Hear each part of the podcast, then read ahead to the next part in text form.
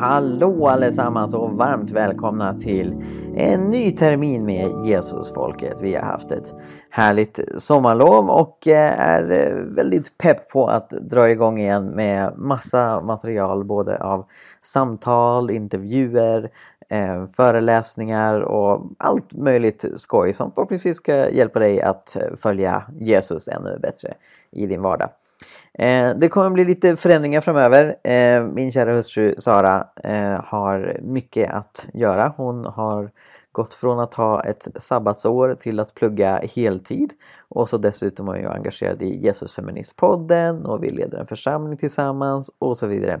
Så hon kommer tyvärr inte kunna vara lika mycket engagerad i Jesusfolket framöver. Hon kommer dyka upp då och då. Men det blir jag som tar ett ännu tydligare tag i skutan framåt. Och vi kommer ha fler människor engagerade i Jesusfolket. Vi kommer faktiskt bli ett folk snarare än bara ett par som driver här. Vilket känns väldigt spännande. Vi kommer nu i början ha några avsnitt med Jakob Schönning. Och sen så kommer det komma in fler personer som delar med sig av det de har upplevt. Delar med sig av sina tankar om Gud, Jesus, samhället och så vidare. Så det är riktningen framåt. Och sen så kanske kommer en annan tid när Sara kan engagera sig mer. Vem vet, men just nu är det så det ser ut, som ni är med på vad som händer.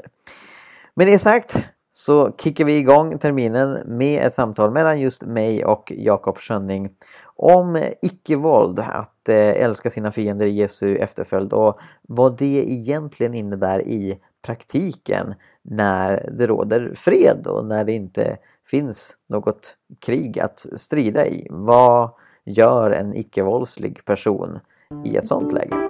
Så här kommer det.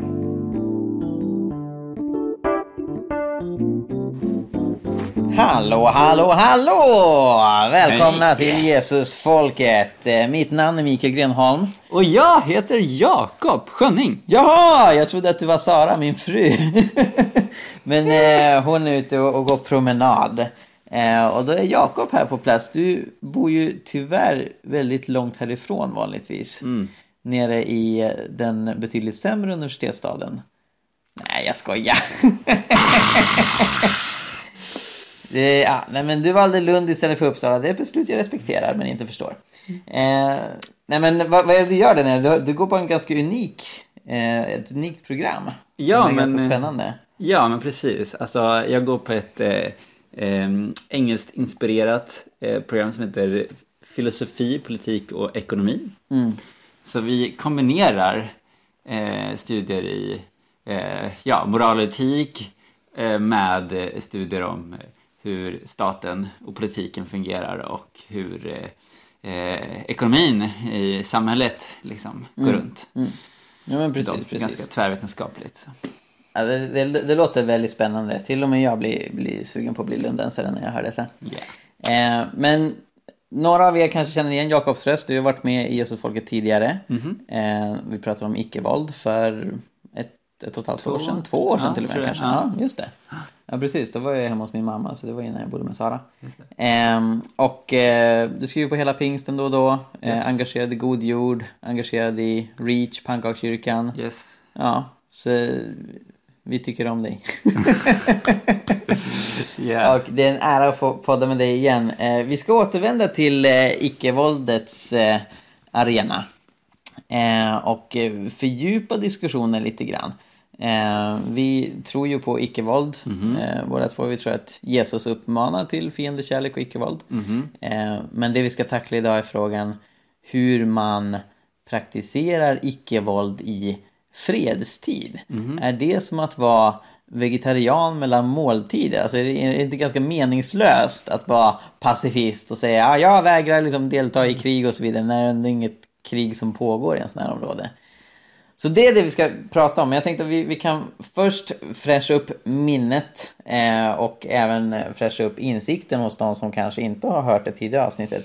Och prata lite om den bibliska grunden för icke-våld. Skulle du vilja säga några ord om det, Jakob? Ja, men alltså ofta bland kristna fredsvänner så tar man väl utgångspunkt i Jesu bergspredikan och hans saligprisningar, där han säger salig är de som stiftar fred, och att vi ska älska våra fiender, be för de som förföljer oss.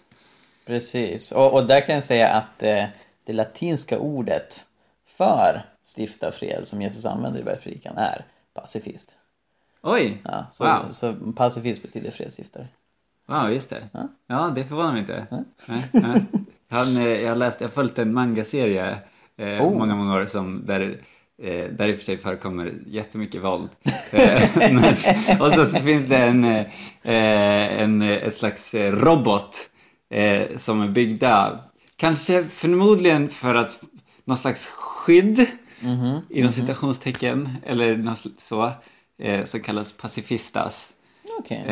Men de är väldigt våldsamma, så egentligen right, just inte det. Så bra. Det var nog inte våldsrobotar som Jesus tänkte på när han sa vi ska hålla fred. Ja, nej, men, och han fortsätter prata där också i bergspredikan. Ja, vad säger han mer? Älskar era fiender, vänner du känner till. Ja, precis. Jag tycker att hans formulering om att inte döma är väldigt icke-våldslig. Alltså hela den gammaltestamentliga judiska religionen har ju lagen som centrum. Vi ska följa Guds lag, och Gud ger Israel mandat att döma människor som bryter mot lagen. Precis. Både internt inom sig själva, om individer bryter mot lagen, men de får även ett mandat att döma andra nationer. Och sen visar det sig att Israel är så dålig på att hålla lagen, så då sänder Gud andra nationer till dem som dömer dem. Och all den domen är ju väldigt våldsam, alltså ganska många gånger är det ju rent dödsstraff som bedrivs. När Jesus sen kommer och säger ni ska inte döma, så använder han det juridiska ordet döma.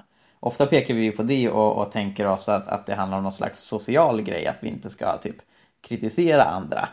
Och det är inte riktigt det Jesus fiskar efter, för han är väldigt bra på att kritisera andra, utan jag tror att när han säger det så markerar han ett skifte. Nu gäller inte längre dom utan nåd. Nu är inte det viktiga att vi ska följa lagen för det kan ändå ingen, utan nu handlar det om att ta emot den förlåtelse som jag kommer med. Ja, och det liksom make sense om man tittar på särskilt den berättelse som är väldigt ofta citerad och predikad utifrån, när de skriftlärda eller fariseerna hämtar en äktenskapsbryterska men inte äktenskapsbrytaren.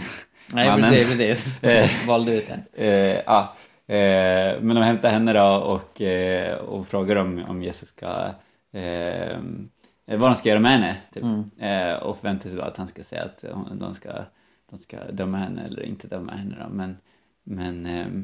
Men just det. Och där är det ju liksom jättetydligt liksom att det handlar om stening. Så, ja, exakt. Det var det som var straffet. Ja, men precis. Och istället säger så att den som aldrig har syndat ska kasta första stenen. I praktiken var det bara han som hade kunnat göra det. Exakt. Nej, men precis, och vad har vi mer i Bibeln? Paulus säger att vi inte strider mot kött och blod. I Efeser brevet 6, han säger i andra korinthierbrevet 10 att vi bedriver inte krig på världens sätt, utan vi för en andlig strid. Vi bryter ner tankebyggnader som sätter sig upp mot Kristus. Precis, och det säger ju alltså Jesus en liknande formulering när han jag tror han står inför Pilatus eller för kungen eller så här. Ja, det är Pilatus, ja. Ja. Och det pratas om att han är judarnas kung och så här. Och då säger Jesus väldigt tydligt att mitt rike, för han är ju kung, men mitt rike är inte av denna världen, för då hade mina efterföljare kommit och stridit för mig. Exakt. Så. Och dessutom det efter att ha gett en skarp tillsägelse till Petrus när han gav sig på den här soldaten. Exakt. Hugg av hans öra. Exakt, så Petrus hugger av örat och då säger Jesus stopp. Och sätter tillbaka örat mirakulöst. Vilket ju är själva motsatsen till det syfte som Petrus högg av örat, va? Petrus högg inte av örat för att det skulle sitta kvar. Men Jesus vänder hela den våldsprocessen och kommer med något gott och helande istället. Det är också väldigt tydligt om man tittar på tidig kyrkohistoria att väldigt, väldigt många kristna i den allra tidigaste kyrkan, generationerna efter apostlarna, tolkade Bibeln som att vi ska praktisera icke-våld. Man citerade ofta det här bibelordet från Jesaja 2 om att Gud ska smida svärd till plogbillar. Och man applicerar det på kyrkan. Inte bara liksom att det här är liksom himmelriket i framtiden, utan kyrkan har blivit platsen där vi slutar använda våld. Just det. Så väldigt många av de tidiga inflytelserika kyrkofäderna som kallas, viktiga teologer som Justinus Martyren, Tertullianus och Origenes, de skriver saker som tydligt markerar att de inte tror på våld. De vill inte att kristna ska delta i armén. De vill inte att kristna ska delta i gladiatorspel och så vidare. Utan de menar att vi ska förändra världen på ett mer radikalt och Jesuslikt sätt än att använda våld. Och det är inte samma sak som att vara passiv. Alltså de vill ju att kristna ska ingripa för att motverka ondska, men de vill inte att våld skulle vara ett verktyg med vilket man försöker utbreda det. Pacifist men inte passivist. Exakt, precis. Typ. Ja, så det var inte bara någonting som liksom har hittats på av så här, folk med låg bibelsyn eller någonting eller så här. Nej, men verkligen inte. Efterhand. Men verkligen inte. Men alltså hur följde man det? Alltså jag tänker soldater och sånt här, finns det några liksom belägg för att folk gav upp typ sina... Ja, nej, men absolut. Om jag inte minns fel, det finns ju en hel del litteratur om detta. Så allra första exemplet på kristna soldater kommer kring år 170 ungefär. Och sen så skriver Tertullianus en hel del om det. Och det, han är aktiv i början av 200-talet. Och han skriver om kristna i armén för att han tycker att det är hemskt. Och han vill att de ska sluta med det. men på grund av det så vet vi att kristna vid det laget hade tagits in i armén. Det skrevs en kyrkoordning som kallas för den apostoliska traditionen runt 200-talet. Som säger att om man är soldat eller magistrat och inte vill avsluta sin tjänst som det, så får man inte bli döpt. Oj. Däremot om man är soldat, har tagit emot Kristus och vill sluta vara soldat, då kan man bli döpt. Så i den tidiga kyrkan så fanns det en väldigt stark sån tradition att vi ska inte använda våld. Men sen kom det radikalt att förändras på 300-talet när kejsaren Konstantin öppnade upp för kristendomen, behandlade kristna mycket bättre än förut. Och då var det många som fick lite så här Trump-feeling. Hurra! En politisk ledare som gillar oss för en gångs skull. Va? Och det gjorde att man verkligen mjuknade gentemot makten. Konstantin införde inte kristendomen som statsreligion. Det är ju ofta något som folk får fel. Utan han bara införde religionsfrihet, vilket är ju ganska bra. Men det liksom satte igång en tendens och en trend som gjorde att man såg mer positivt på staten, på våldsmakten. Och sen i slutet av 300-talet så kom kejsar... vad heter han då? Inte Theophilus. Någonting på U? Nej, jag tänker på han som nu ska vi göra lite research här. Emperor Christianity State Religion. Mikael sitter alltså och googlar här nu. Ja, precis. Men det är ju inte Konstantin. Jag minns inte vad han heter, men han heter något på 10 i vart fall. Han gör kristendomen till statsreligion där kring 400-talets början. Och efter honom kommer Augustinus, som är en av de absolut mest inflytelserika teologerna någonsin, och införlivar en grekisk filosof som heter Ciceros och hans tankar om rättfärdigt krig in i den kristna religionen. Och efter honom har det liksom varit den officiella positionen i både katolsk och ortodox tradition att kristna kan delta i krig, kristna kan använda våld så länge det sker på ett rättfärdigt sätt. Nu de senaste åren så har katolska kyrkan sagt att det finns i praktiken inga rättfärdiga krig. Nej, det var ganska länge sedan de sa det, va? Ja, efter att man sett liksom the horrors av världskrigen och så här. Nej, men precis. Och påven var med och arrangerade ganska nyligen en konferens i Vatikanstaten som gick ut på att läran om rättfärdiga krig behöver avskaffas och ersättas med rättfärdig fred. Wow.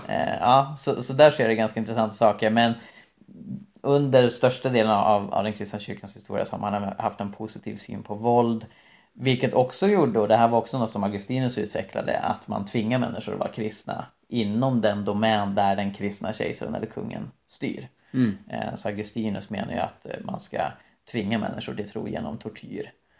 För att det är bättre att de lider här på jorden än att de brinner i evighet i helvetet. Så därför ska vi liksom tortera dem till Kristus. Mm. Och det är ganska horribelt, men det markerar ett väldigt tydligt skifte i hur man började se på våld inom kyrkan. Man kan säga då att liksom hela det skiftet låter som att började egentligen med synen på staten. Att det gick från att vara det här monstret som målas upp i Uppenbarelseboken. Odjuret eller såg man väl nästan staten, eller till att liksom under sig ner och så här när de kristna blev fruktansvärt förföljda, kastade i tigrarna och tända på bål och så här, till att bli någon slags god, eller nästan god i alla fall. Ja, det är liksom ett verktyg som vi kan använda så här. För precis som du säger, alltså, de tidiga kristna kallar ju Rom för Babylon. Just det, Babylon. Och i Uppenbarelseboken det är ju också en framtidsprofetia, men väldigt många bibeltolkar överens om att det också är grundat i nutid. Det är som att Johannes både ser liksom antikristliga tendenser i hans samtid och sen också hur det kommer fortsätta framöver. Ja, men precis, men man vet väl att det var liksom också tolkades i deras samtid. Nej, men verkligen och det finns väldigt tydliga beskrivningar av Rom egentligen, som ju förföljde kristna när Uppenbarelseboken skrevs. Så absolut är det så att man gick från en väldigt kritisk syn på staten till en väldigt, väldigt positiv. Det var ju alltid förstås så att man bad för överheten. Det säger ju Petrus och Paulus att man ska göra. Och det var ju inga konstigheter. Det säger även Tertullianus och Origenes. Men vi ber för kejsaren. Mm. Men Tertullianus säger om kejsaren skulle bli kristen, då måste han sluta vara kejsare. För dem var det helt liksom otänkbart att någon vars jobb det är att upprätthålla en förtryckande diktatur som korsfäster människor, att den personen skulle kunna tillbe den gud som valde att korsfästa för människornas synder. Alltså det blir ganska upp och ner egentligen. Men sen kom Konstantin. Han menade ju att han hade fått hjälp av den kristna guden att vinna slaget över Maximus som var hans konkurrent, så att han blev kejsare. Sen när han hade segrat, jag och Sara var ju i Rom för ett år sedan, då lät han upprätta en stor koloss, det som en triumfbåge vid Colosseum, fylld av avgudar. Så liksom bilden av att Konstantin blev så här en helylle kristen stämmer inte riktigt, utan snarare var det mer synkretism. Och sen så döptes han ju precis i slutet av sitt liv. Men allt det gjorde, som du säger, att man fick en mer positiv syn på staten. Och statens maktmedel är våld. I synnerhet när vi har med liksom en imperialistisk diktatur att göra. Så en mer positiv syn på staten medför en mer positiv syn på våld. Ja, och då hamnar man där. Det är ju till och med den definitionen man använder i statsvetenskap. Ja, verkligen. På staten, liksom, att staten är den som innehåller ett legitimt monopol på makt, eller våldsmonopol, förlåt. Ja, staten har våldsmonopol över ett visst territorium. Eller försöker upprätthålla det, men precis. Ja. Men kunde han inte bara ha, alltså kejsaren då, om han blev kristen, först avskaffat förföljelsen och sen avgått som kejsare? Jo, men det är svårt att tacka nej till makt. Ja. I synnerhet när man har så mycket. Va? Och han hade dessutom riskerat sitt eget liv för att få den där makten. Va? Så han ville nog behålla den. Men ja, så allt detta är bakgrunden till då det kristna icke-våldet. Och du och jag, Jakob, vi lever i ett land som har åtnjutit 200 år av fred. Ja. Har du mönstrat? Nej, inte jag heller. Jag fick inte ens frågan, fick du? Eller liksom begäran? Jag fick fylla i ett formulär på internet. Ja, jag skrev, jag vill inte. Och sen blev jag inte uppringd. Ja, nej men så på ett sätt, det, så är det väldigt lätt för oss att vara pacifister. Och då kan man fråga, vad är egentligen poängen? Här sitter vi och pratar om hur viktigt det är med icke-våld. Och vi tittar på de tidiga kristna som förföljdes. Mm. Som hade legitima anledningar att använda våld. Mm. Redan i apostelgärningar, de kristna hade väldigt goda grunder till att döda Paulus. Mm. Men de vägrade göra det. Mm. Och istället grep Gud in och så blev resultatet mycket bättre. Mm. Men liksom, de är ändå hardcore pacifister när det gäller. Mm. Och vad gör det för skillnad om du och jag är positiva eller negativa till krig, kan man ju undra. Alltså jag tänker att det har liksom inställningen till våld och så här, våldsbruk har ju inte bara med krig eller krigssituationen att göra, utan för mig så har det att göra med liksom hela så här, hur jag relaterar till andra människor och liksom de jag hamnar i gräl med och mina fiender så att säga.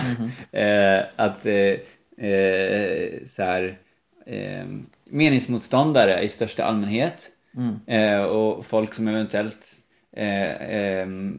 hatar mig eller kan tänkas att alltid söka liksom försoning, tänker jag.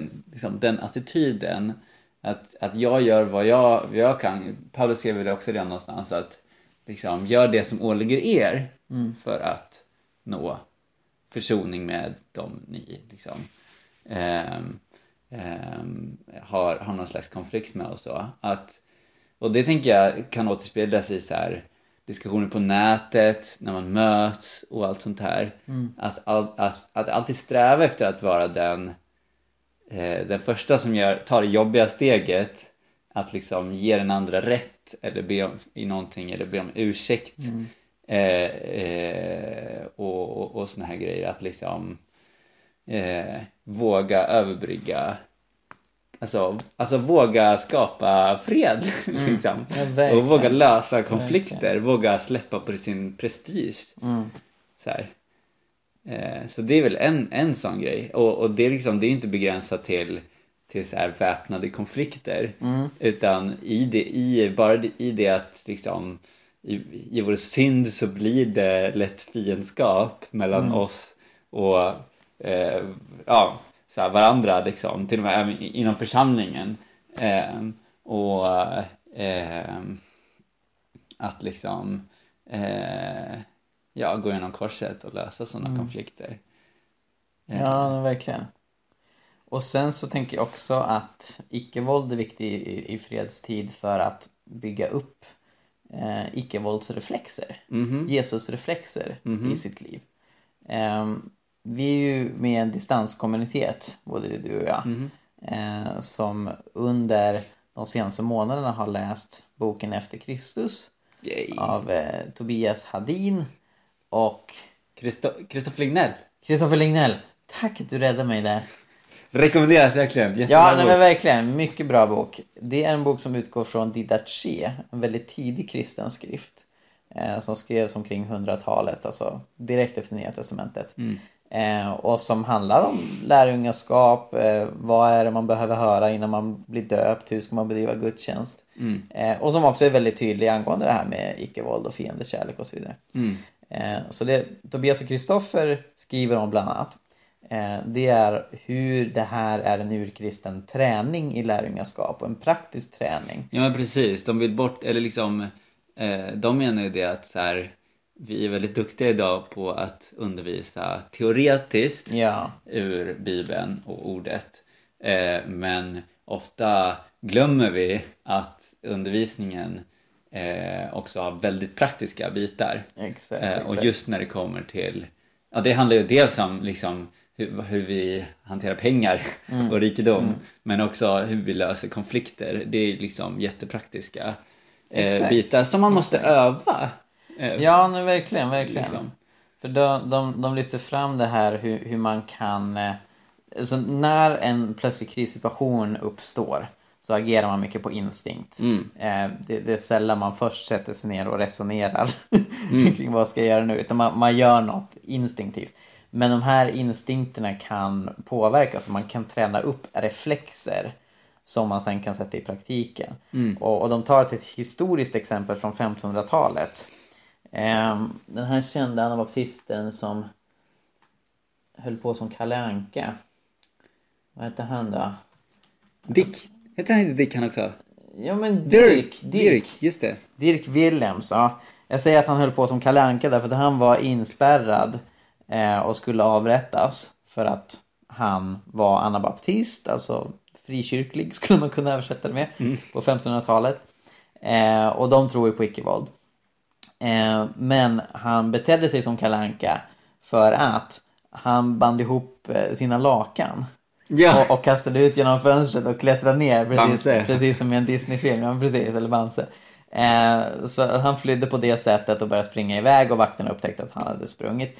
Så han blev jagad av en vakt och det var vinter. Dirk springer ut på isen och så hör han bakom sig att en av vakterna har då följt efter på isen och faller ner i en vak. Just det. Och omedelbart så vänder Dirk om och drar upp honom. Det var inte ens så att han tänkte efter liksom. Nej, alltså det är ju inte inspelat på video.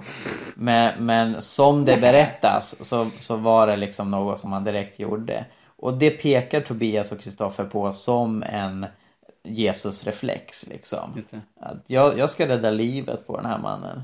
Även när det innebär att jag själv kan bli arresterad. Vilket han blev. Mm. Sen kom en annan vakt och tog fast honom.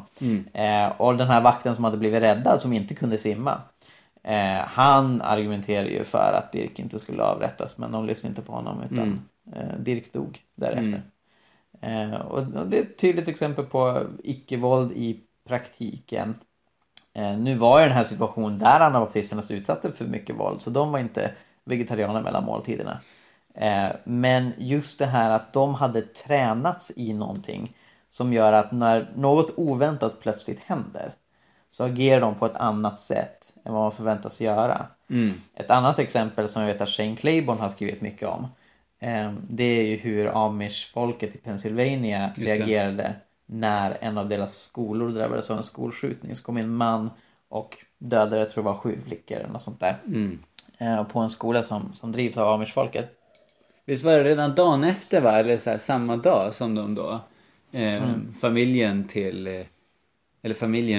till de här flickorna kom hem till mördarens familj. Precis, för han mördaren han avslutar med att ta sitt eget liv som ju de som gör skolskjutningar ofta gör. Men hans familj fanns kvar. Och Amish-människorna insåg direkt att de här behöver också tröst. Det många inte vet är att Amish inte bara någon slags liksom så här, kulturell grej, utan de är varmt troende kristna och de är anabaptister. Så de är en gren av anabaptismen som har levt kvar sedan 1500-talet och alla tror på icke-våld. Och på grund av det så liksom hade de också odlat en kultur och de lever i fredstid, alltså det är väldigt sällan de utsätts för våld. Men när det plötsligt sker så vet de precis vad de ska göra. Och amerikansk media var ju helt förbluffad liksom, vad håller de på med? Och nej, men de dök ju upp på gärningsmannens begravning och de startade en insamling för att hjälpa hans fru och barn. Just det, i den svåra situationen. Ja, för de kom hem till henne och sa att ja, hej, vi är inte så rika på pengar, men vi är rika på gemenskap liksom. Ja, men precis, vi är det vi har. Och var det inte så att de motiverade också liksom, eller om det var Tobias och Kristoffer som förklarade det här med att så här, för de hade sagt att vi har redan förlåtit honom. Just det. Och då liksom, hur de hade lyckats med det var att varje dag så läste de Herrens bön. Ja. Där står att förlåt oss liksom vi har förlåtit dem som står i skuld till oss. Ja, exakt. Så det var liksom en del av deras fredspraktik typ. Ja, men verkligen. Verkligen. För våldet börjar ju i hjärtat. Jesus pratar ju om det i Bergspredikan. Att ni har hört att det blev sagt, du ska inte dräpa. Och det kan man ju tycka är relativt lätt att hålla, i vart fall om man inte har mördat någon. Men om du börjar hata din broder och förbanna din broder, så har du redan dräpt honom. Och det Jesus gör, det här har också Tobias och Kristoffer beskrivit när de har pratat utifrån sin bok. De kanske till och med nämner i boken också. Men de beskriver det som att Jesus sätter ett staket. Så liksom han vill att vi inte ens ska närma oss synden. Just det. Och det är därför han sätter det redan vid ilskan när det gäller otukt, äktenskapsbrott. Så sätter han gränsen redan vid att spana in en kvinna med syfte att vilja ligga med henne. Så liksom att liksom han placerar redan i tanken för att man inte ens ska försöka liksom komma så nära som möjligt, testa gränsen och sådana där grejer. Just det. Och på så sätt så är en del av en icke-våldskultur i ens dagliga liv handlar om det, precis som du var inne på innan också. Vilka är mina fiender? Vilka är mina ovänner? Hur kan jag leva på ett mer icke-våldsligt sätt? Inte bara att jag avstår från att slå ner någon. Men också att jag väljer att förlåta, väljer att tänka goda tankar, väljer att tala goda ord. Exakt. Om mina medmänniskor. Och be för dem. Nej men precis. Jag tänker att liksom, även om man vid en eller vid vissa tidpunkter så här, gör så här tydliga val att så här, jag vill leva mitt liv fredligt, jag vill så lite som möjligt eller aldrig någonsin liksom använda våld. Så tänker jag att man behöver öva för att verkligen få in det i, som du säger, instinkten. Liksom. För annars är det lätt att låta sin vrede eller hemlystnad eller starka känslor när man hamnar i pressade situationer liksom bara ta överhanden och så. Ja, exakt. Ja, det finns ytterligare en aspekt där jag tycker att icke-våld i fredstid spelar stor roll. Och det är hur vår syn på våld influerar vår syn på andra frågor också. Och det jag tycker är att kristna som är väldigt positiva till våld, man behöver inte ens vara väldigt, men liksom betyder mer positivt till våld än vad kanske de tidiga kyrkofäderna var. De tycker jag har lättare att spåra ur när det gäller andra frågor också. Jag tror inte att vi hade haft samma problem med kristen främlingsfientlighet och den här rörelsen som går ut på att vi ska utvisa muslimer till förföljelse och krig om vi hade haft ett större konsensus kring att våld är oacceptabelt bland kristna. Jag tycker det är väldigt tydligt hur synen på våld influerar andra frågor också. Och vi hamnar närmare Jesus i en rad olika frågor. Som du sa till, alltså, icke-våld handlar inte bara om att avstå från krig. Utan icke-våld handlar om en karaktärsegenskap. Och ett sätt att sträva efter i sitt tankesätt och i hur man lever. Som också gör att när det gäller vår kärlek till vår nästa överlag, så hamnar vi närmare, tycker jag, där Jesus vill att vi ska vara om vi sätter icke-våldet högt. Ja men verkligen. Och alltså så här, det är väl som du säger att det bidrar till så många så här splittringar överhuvudtaget i kyrkan just nu. Alltså den fråga vi har pratat om en del är ju i Israel och synen på vilka rättigheter staten Israel liksom får ta sig och vad vi som kristna kan och bör backa där och så liksom.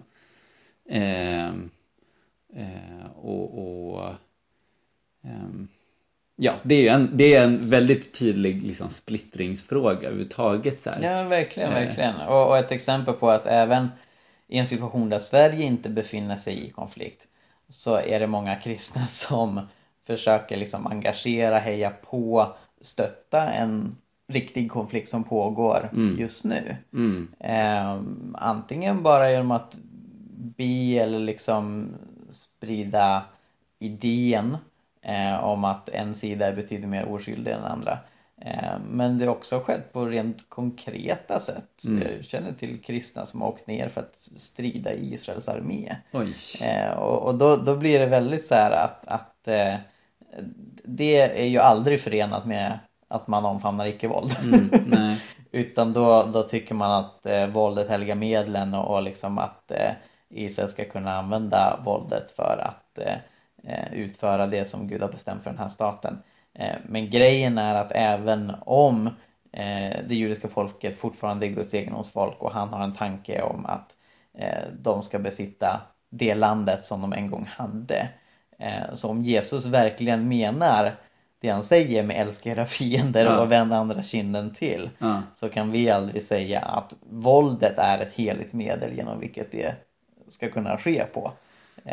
Och därtill också liksom orättvisor som uppstår och förtryck, att där behöver vi verkligen vara mer överens oberoende av vad vi tycker om liksom bibeltolkningen som ligger till grund för själva tanken om det judiska återvändandet och så vidare. Så borde vi alla kunna vara överens, tycker jag, om att saker som våld och murar och liksom djupa ojämlikheter aldrig är något bra. Nej, men precis, att de i grunden är problematiska. Verkligen. Och liksom, verkligen. Jag tycker det är så tragiskt också hur det, alltså, hur sådana grejer, alltså att vi väljer att bortse från vad sådana grejer överhuvudtaget gör med oss. Ja. Men liksom verkligen. Våldet och hur lätt, alltså så här, hur lätt det är att bara dras med i en stämning och i fiendebilder och ja, oavsett vilken konflikt.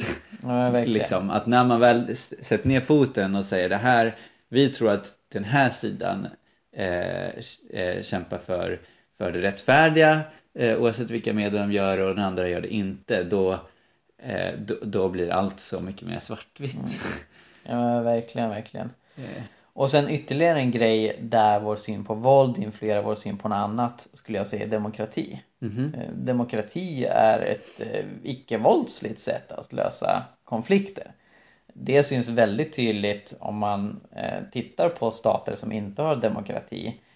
I princip det enda sättet att genomföra politisk förändring, om man tycker att min grupp blir missgynnad och så vidare, det är att starta en milis och försöka genomföra revolution. Statskupp eller ja.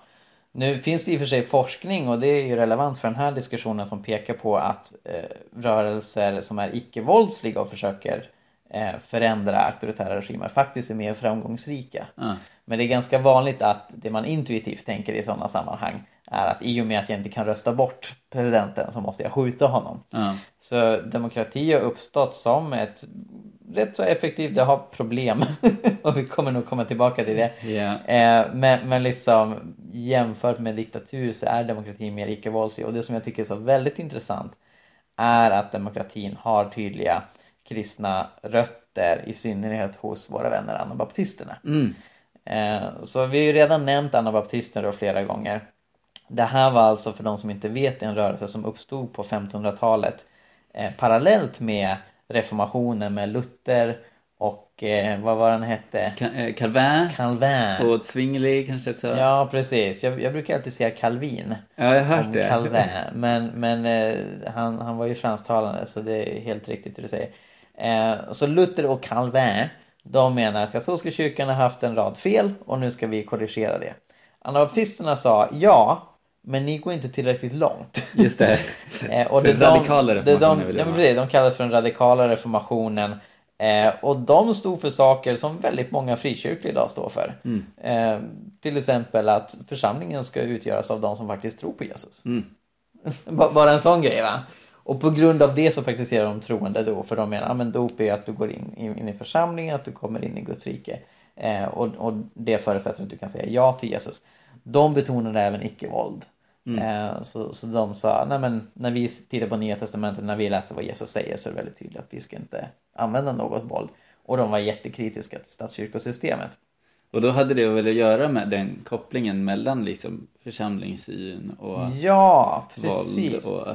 Precis, allt det här hängde samman på grund av deras syn på dop och församling och våld. Så stod de ju för religionsfrihet. De vill att vi ska kunna välja vad vi tror på. Just det. Och det var något som både katoliker och andra protestanter motsatte sig. För Luther, han hade ju en tanke om att istället för att påven har makt så ska vi betona furstens och konungarnas makt. Och det är en makt som vi ska lyda. Han tryckte på Romarbrevet 13 att underordna sig överheten, och han förstod det som att vi ska helt enkelt inte ifrågasätta eller sätta oss emot vad den bestämmer. Och Calvin hade liknande tankar.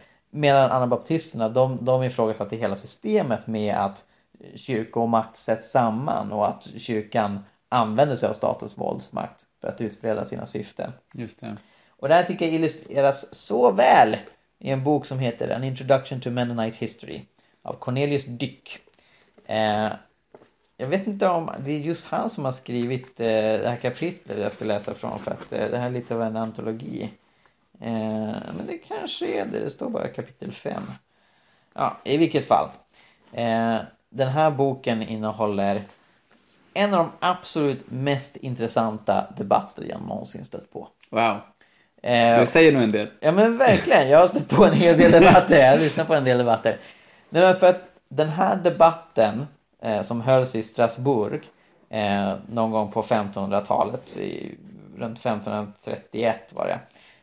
Den illustrerar på så tydligt sätt just hur allt det här hänger samman. Och det var något som både kalvinisten och anabaptisten i debatten i fråga var överens om. Vi representerar två olika tankesystem där varje bit hänger samman med de andra. Just det.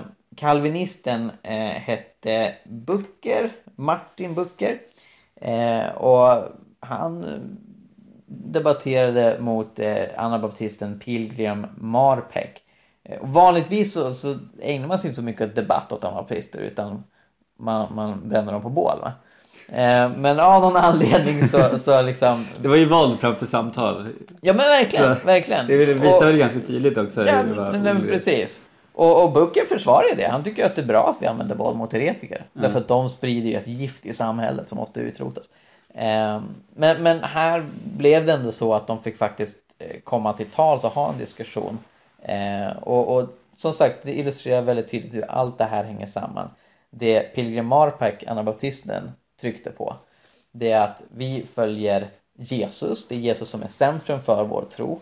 När han säger älska era fiender, vänd andra kinden till, då är det bud som gäller för oss, vi ska ta till oss, och som är överordnat de spelregler som gällde för Israel i Gamla testamentet.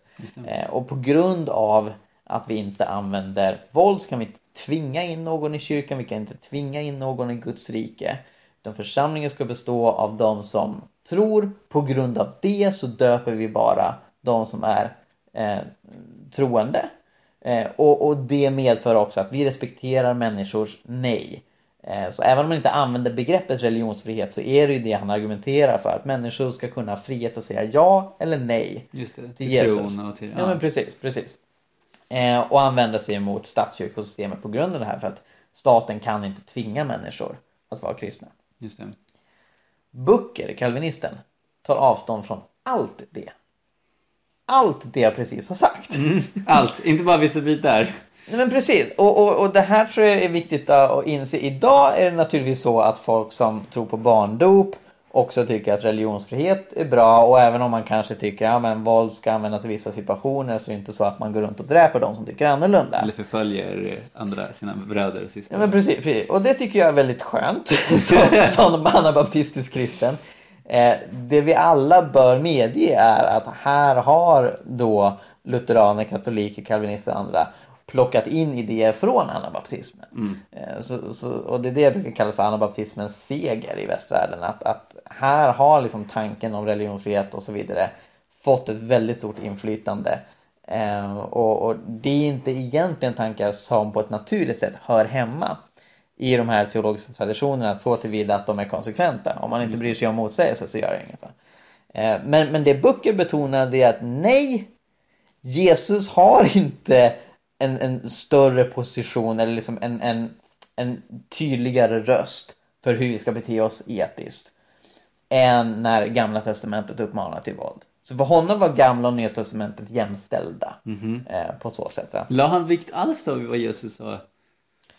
Ja, nu vet jag inte exakt vad Böcker skulle säga, men det jag vet att Luther sa var ju att Bergspredikan gäller på en privat nivå så tillvida att du inte står i statens tjänst. Mm. Så Luther menar att du ska älska dina fiender privat. Men om du utses till soldat eller bödel och så vidare, då ska du lyda överheten istället. Och då gäller andra spelregler. Det som kallas för tvåregimentsläran. Ja. Precis. Att det finns olika spelregler för staten och andra sidan och den privata kristna. Jag vet inte om Böcker skulle sagt precis samma sak angående det. Men det är väldigt tydligt att han inte har en lika hög syn på Bergspredikan som Marpeck hade. Mm. Han menar också att på grund av att Gamla testamentet i någon mån fortfarande gäller. Sen var ju inte konsekvent kring det. Han höll inte på att offra getter. Men han menar att liksom, vi fortsätter vara som Israel i Europa idag. Och vi bygger då ett land som tillber Israels gud. Och där man inte får göra något annat. Mm. Så han var väldigt tydligt emot religionsfrihet. Det var den främsta motivationen för honom till att spädbarn ska döpas. Att nej, men de ska inte kunna säga nej. Utan vi ska se till att alla är kristna i vårt land. Just det. Och ja, på grund av det så var han positiv till statskyrka. Så egentligen båda två var överens om att synen på våld och det vi idag kallar religionsfrihet och demokrati hänger intimt samman. Och de kopplar även till saker som dop och så vidare. Ja, och staten. Ja, precis. Så allt hängde samman i en logisk kedja. Just det. Och jag skulle säga att en av anledningarna till att vi har så stora demokratiska problem idag, när det är väldigt många som blir attraherade av auktoritära ledare och ifrågasätter om muslimer ska ha religionsfrihet. Och att man liksom försöker plocka isär och bryta isär den demokratiska grund som vi har lagt, är för att man är inte så, alltså, för det är inte så jättemånga som bryr sig om icke-våld eller ser icke-våld som en viktig princip i sina liv. Just det. Och då blir det mer djungens lag, att när man, om min grupp lyckas roffa åt sig av det gemensamma, så blir jag glad. Makt styr egentligen. Ja. Alltså might is right. Ja, men lite så, precis. Mer eller mindre. Eller, åtminstone majoritetens rätt. Ja. Att så här, med våld. Ja, men exakt. Att demokrati ses istället som en garanti för svaga grupper och minoriteter att göra sig hörda. Så ser man på demokrati som att majoriteten ska bestämma. Ja. Och om demokrati bara definieras på det sättet, så kan man få saker som Nazityskland. För det var det som hände där. Så ja, nej, men av de anledningarna så tror jag att om vi får en tydlig icke-våldskultur i kyrkan som dessutom spiller ut på resten av befolkningen, så kommer vi kunna motarbeta saker som främlingsfientlighet på ett mycket mer effektivt sätt, och vi kommer stärka demokratin i Sverige. För att demokrati är ett icke-våldsligt sätt att hantera olika åsikter. Medan historiskt så har det varit väldigt vanligt att när man har olika åsikter så har man ihjäl den som man inte håller med. Samtal istället för våld, helt enkelt. Ja, exakt. Men sen hänger det väl också samman med den synen som anabaptisterna tryckte på, att så här, vi har alla nedlagt i oss lika mycket, alltså vi har alla lika mycket fått en avbild av Gud nedlagt i oss, och liksom till och med kan bli fylld av Gud, alla liksom lika mycket och så här.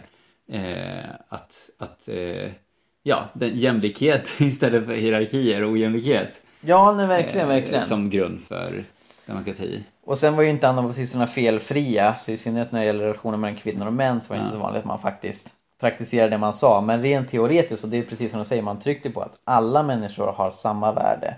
Och av den anledningen så betonar man just i sin församlingssyn att vi alla hjälps åt. Att alla har någonting att komma med. Just det. Och det är precis som du säger, hänger också samman i hela det här systemet i hur man tänker kring livet och kring att följa Jesus. Vad tror du Marpeck skulle ha sagt förresten om, eller kanske finns i den här boken, om Romarbrevet 13? Oj, bra fråga. Liksom, var den här underkastet, alltså eller underordnandet av överheten. Ja, en bra fråga. Nu var det tyvärr ett litet tag sedan jag läste den här debatten. Så det är nog svårt för mig att säga exakt vad Marpeck skulle ha sagt. Men jag vet att det anabaptisterna generellt brukade trycka på just på den här tiden på 1500-talet. Mm. Det är ju att i Romarbrevet 12 som kommer innan så säger Paulus saker som hämnas inte för hämndens är Herren. Just det. Och sen då när han kommer till Romarbrevet 13 och säger att överheten är en hämndens tjänare liksom. En Guds tjänare för att utöva hämnd. Så ser de det som så, aha, därför ska vi inte vara med i staten. Och flera anabaptister kunde ändå uttrycka någon förståelse av att nej, men staten har väl någon roll att fylla, men de såg det som en väldigt smutsigt medel som Gud skulle kunna använda, precis som man använde Babylon för att döma Israel. Ja. Så att Babylon är en liksom ohyra av avgudadyrkan och omoral och så vidare. Ja. Så de skulle vilja säga, ja, men Gud kan väl använda det här för sina syften, men poängen är inte att kristna ska ingå i detta och att Gud använder det genom att använda kristna. Nej. Utan kristna ska agera på andra sätt. Och inte låta sig korrumperas av det. Och inte låta sig korrumperas. Och det har gjort att många anabaptister har isolerat sig. Och Amish har ju verkligen gått till det extrema där. Just det. Som liksom har sina egna gårdar och lever som de fortfarande levde på 1600-talet och så vidare. För att de liksom inte vill influeras av världen. Just det. Medan många andra anabaptister som finns idag, de klär sig normala kläder och använder Twitter, men betonar fortfarande att nej, men vi ska stå för icke-våld, vi ska liksom inte försöka ingå i det här systemet som korrumperar oss. Just det. Jag tänker att en del av det här underordnandet kanske kan stå i motsats till våldsamt motstånd. Exakt. Inte i motsats till motstånd, men våldsamt motstånd. Precis. Och det är så jag också ser Romarbrevet 13, att det är framför allt att Paulus uppmanar kristna som befinner sig i Rom att inte göra någon slags väpnad revolt mot kejsaren, trots att de ser på ett så tydligt sätt allt det ogudaktiga som kejsaren gör. Mm. Men att han betonar, nej men ni fortsätt betala skatt, fortsätt liksom vara laglydiga medborgare, försök inte göra någon slags revolt mot detta, för det är inte vår strid att ta. Mm. Det är så jag läser Romarbrevet 13. Just det. Men det kan man djupdyka mycket mer i. Mm. Förstås. Har vi något, kan vi, som en sista grej, kan vi skicka med typ så här folk, jag menar nu har man ju infört någon slags halvobligatorisk värnplikt. Ja, just det. Vad tänker vi kring det? Eller typ vad kan man vad ska man göra om man får hem en typ kallelse?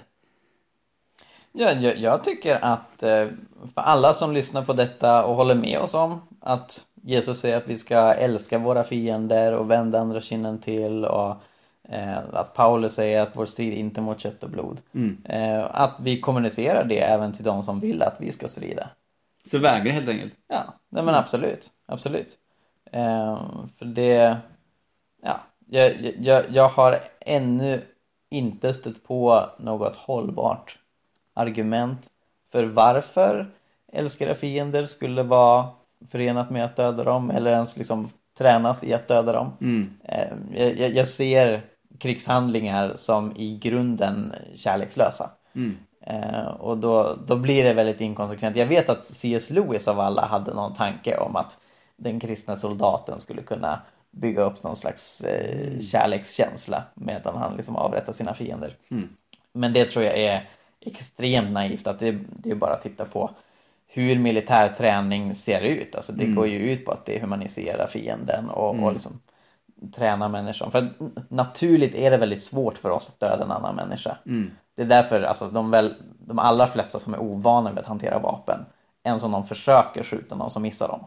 Det är liksom kroppen i sig själv försöker styra bort den. Just det. Så det krävs någon form av humanisering, både hos sig själv och hos den andra. Så ja. Till och med djur mår man illa av, i alla fall folk på slakterier. Mm. Nej men precis. Nej, men, exakt. Så ja, men det tycker jag, för alla er som håller med oss om att icke-våld något vi ska sträva efter, så vi verkligen peppar er att vägra. Sen förstår jag också att det kan finnas lyssnare där ute som inte håller med om våra slutsatser, och ni får ha er åsikt, absolut. Men ta då och gör en seriös analys av vad det faktiskt Jesus säger. Och titta även som sagt, som vi har nämnt, på den tidiga kyrkohistorien och så vidare. Så att det inte är ett förhastat beslut att tänka, nej men Volgov är bra som kristen. Mm.